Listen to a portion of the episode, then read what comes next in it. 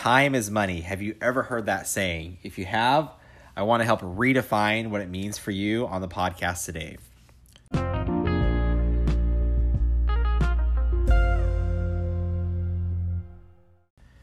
Welcome to Masters of Energy. Really excited to be chatting with you today. Something I've want to kind of take a pivot on, something I've learned. So I want to uh, pivot on these podcasts. Is I'm, I'm reading a really good book by Russell Brunson, and one of the the guidelines he says is you got to post on social media every day. And I, I've heard that from other mentors before, and it's tough. but something he said like really stuck with me. He said you don't post every day to find to like put yourself out there to like bring business. You put you post every day to find out who you are and what your message means to yourself. And I was like, oh, that's like really deep and, and like really impactful. It's like I don't just sit here and do these podcasts or or posts because I need to help others or promote myself. It's because I need to find out what my message is, and that's going to power me. And I thought that was really cool. So on these podcasts, over the next few times, something that just for me personally is is always been a, a sore point is just poverty anywhere, especially when I when I see it. Like it jerks my heart, like it just tugs my heartstrings when I see people that are struggling. Um, I have I know some people I just oh I don't want to like point any names or anything, but it just it just it's whether it's their own fault or whether there's external circumstances, it just kills me to see like poverty. Um, ex- like in America, honestly, we we have it. It's definitely here. When you travel outside the the states, it's it's tough. It's there, and so I want to focus a few episodes on kind of my story and what helped me. Not not that I was ever like dirt poor, but that was my dog barking. Um, I'm not growling at you, but uh, that it's that has really like some skill sets that have really raised my standard of living, not just financially, but emotionally, mentally, physically, um, and men- mentally. Just some techniques, some things that if I wish I would have known earlier, it would have made a huge difference. But I'm I'm glad I know them now, and so I want I want to share them. So the the first one, the first lesson. Well, let me just start with the story and the, the lesson coming out of the story. So I grew up in a small little farming community in Idaho, and I mean, you couldn't ask for a like more humble, hardworking community to grow in. Like if you work, if you worked in agriculture communities, especially like, I guess I, I grew up in the eight, late '80s, early '90s, um, 2000s. So still millennial, but like the the humongous commercialization of farming hadn't quite happened yet. At least where we were at, um, it was still there, but because of that, like you still had some vestiges of that every, every everybody works hard when they're when they're you know during the summer harvest time or planting time and so i remember specifically there was this this strong and there still is today when i go back there's a strong culture of working hard and earning your keep so like if you're if you're a farmer or you're a laborer or or, or whatever right like you know that the the time you put in to the clock or to the job or to the farm or to the, the work, your craft, you're going to benefit from that timeout, right? And so that that's from most every perspective, that is a time honored value and virtue. And that's what I grew up in. And I, I appreciate that. I'm so grateful for it. Um, and I was I learned work ethic at a very young age that if I work hard, results will follow, right? Um, now, obviously, I'm going to kind of like reverse on that, but uh, also growing up there, there was look. I didn't. I had no idea because obviously I was just a kid growing up. That was my reality. But like growing up, there's all this. There's this this this division of them versus us, right? So I grew up on the poor side of town, went to the poor school. Um, I was at Bonneville High School. Look, I didn't know that at the time. I thought we were the cool, awesome school, and they were the snobby, like stuck up school, right? Hillcrest. Um, but looking back again with all the people I associate with, good, good people, like nothing, like really solid as people, but the there was this hey, like those are those other there's other these other people in the world like here's us, we work hard, we earn our keep, we're honest, good folk, um, but there's this other world that they're really well off. And some people got well off because they worked really hard, they're smart, had a good idea, but most of it was because they got lucky. Or they, you know, were dishonest. Or they inherited from someone else. Like so there was some kind of like outside circumstance that made that person to the the position they were, right? Now obviously that wasn't all the case and, and but that's like that was a very strong narrative for some reason that was in my head and I, I wanted to claim that it was just in my head because I was it was in my head, but I'm sure someone put it there and looking back, that was kind of the that was actually the culture, you know. So there was you know, you, you hear story like this the story of the narrative is this person, this farmer, this laborer, this worker, this dad, this mother, they're working hard and they're providing, putting food on their family. That's the honorable profession. These other people, well, we don't want to judge them, but we're really we're not judging. We're really going to judge them. Uh, is what that means. You know, they have some other vices, right? And we don't want that. So growing up with that narrative, you know, going to school, working hard, I always I, I always thought like, okay, this is my lot in life, and I should be happy with X kind of life, right? Um, which again, I'm not bashing that at all. Um, I'm really there. I'm talking to people that are saying, well, I like that lot in life, but I want a little bit more. How do I get a little bit more? You know, or or, or a lot more than than what I expected when I was young or what I was taught to taught to want. Um, not to be greedy, but really to one increase your own standard of living, but also just to give to others, right? And so that what I like, and, and still the reason this is on my mind is I was working on a, a project for um, creating some some automatic like follow up, some marketing automation. And I was like working on this one little problem for like six to eight hours, and I think around the six hour mark, I was real like I, I can usually think, figure things out pretty quick, and I was frustrated because I couldn't figure it out. And around the eight hour mark, like six hour mark, I started thinking I really just need to pay somebody to do this. Um, and I, but the, it was like, oh, if I can figure it out, it's better for me for do it because it's good for me to learn. And, and also I just don't want to pay someone to do it. Right. That, that, that mentality from my younger years of work hard and it'll pay off was coming up. And around eight hours, I was like, I'm just gonna pay someone to do this.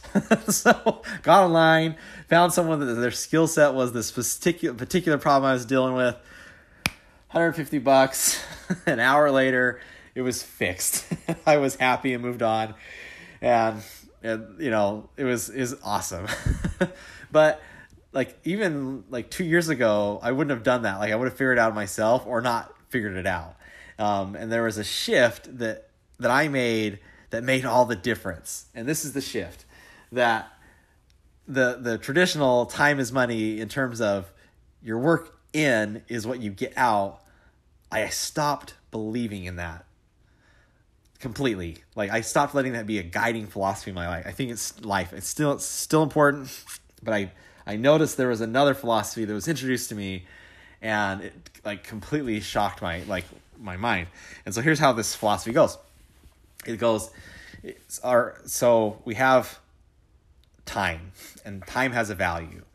And everybody's value they assess to time is different, right? Or the value they get out of their time or their input is different. So one person might have a skill set, but it's only valued at a certain level, and someone else might have another skill set and that's valued at a very, very high level, right? So instead of this like, oh, you're just lucky or you you're rich because you're lucky, it's you're rich because you actually provide more value. And for me, that was like, oh shoot, I never thought about that way. I thought they were rich because they're lucky, or they're well off because they're lucky, or they're maybe maybe it's not financial riches, maybe it's emotional riches, maybe it's you know financial riches are really easy to see. Emotional, spiritual, mental aren't like so easy to see, but um, we'll talk about the financial because it applies to this conversation. Um, so the, the the math of this philosophy that people were teaching these entrepreneurs and business people were teaching me was, was this: take like the skill you're the best at. Like how much are you earning per dollar? So I was like, okay, well, I've gotten really over the past year and a half, two years, I've gotten really, really good at knocking on a door, getting in the home, convincing someone to go solar, and going going out. And like, sure, there's rejection in there. Sure, there's some tough times, some hot weather, and um, but if I am just focusing on that skill, well, even that skill alone, the hours of time I spend versus the money I get out I'm making at least $130 an hour. That's it's actually way more than that, but I like, want to be conservative. well, let's just say let's make the math easy. This is hundred dollars an hour. So let's make it. So I'm making hundred dollars an hour doing that skill set. And so, but in my job there wasn't just that skill set, or in my life there wasn't just that that skill. I wasn't doing that for you know X number of hours. So I was doing other things as well. Kai, be quiet. That's my my dog's name's Kai, and he's sometimes gets grumpy. Um, so you hear the growl. That's him. But uh, the I I wasn't just sitting at home talking to people, closing them. Right. There was other things. I had to do paperwork. I had to manage a pipeline. I had to deal with customer issues. I had to wash my car. I had to clean the house. I had to do all these other things, right?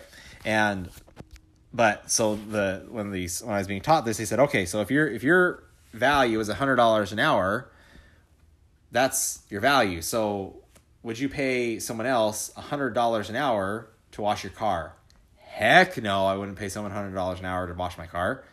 You know, like I wouldn't pay someone all that money to to do those things. Like I'd pay them a lot less, right? Like if I order a car wash takes 30 minutes, I might pay them like 20 bucks or less. If I do an automatic car wash, it's done in 10 minutes and you know, it costs like 5 bucks. And there's no way I'm going to wash my car, which takes me 30, 40 minutes, and that would pay me I'd pay someone $50, $60 for that. Like heck no. Well, then why are you doing that yourself? Like, oh shoot, like why am I doing that myself? So like I, I know I'm going a little tangent here, but basically if I want to break down the like the very simple basic building blocks of this is we only have so many hours in a week, right? So again, you have more hours than this, seven times 24. Uh, it's like 150, 140 some hours, right? So you have so many hours in a week that you can actually be productive. You have sleep time, people just need some leisure time. But in terms of pro- productive time, let's just say there's 80 hours, right? And so, not that you should spend all those 80 hours doing one thing, right? You need to have diversity.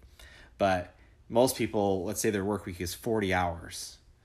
They spend, how do they spend that 40 hours? Is it on high value tasks, the tasks that they're paid the highest for? Usually not. Usually we get really distracted by mowing our lawns, cleaning our homes, like doing menial tasks at work doing things we're not great at, but we want to help at. And there's all these things that like lower our dollar per value because we're not great at it, right? So if I, for me, or let, let's say you're super, super good at coding, right? You make $200 an hour coding computer software, right? Now, let's say though you suck at mowing a lawn, right? It could take like, or let's use my example. I'm really good at sales. I'm really poor at coding. So I could sit there, like if someone paid me to code, like, well, you would never pay me to code because I can't really do it. Like I could do like a basic HTML website. so, but that like that's that that value in the market to code an HTML website is like worth negative dollars actually. But let's say it's worth like five dollars an hour, right? Like I could spend my time doing a five dollar an hour task, right? Because that's how much I'm worth. but then I'm really wasting that other like at the time the hundred dollars I was worth. So I'm literally losing ninety five dollars of my money because I'm spending my time on a low value task, right?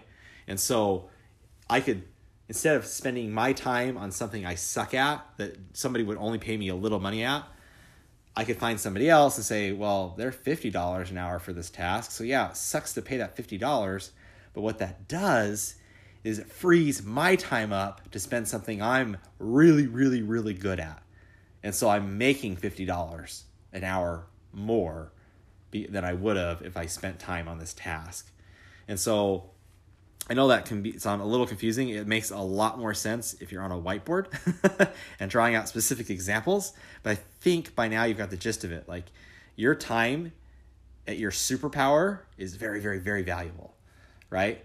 And not that you can spend all the time on your superpower, right? You'd burn out.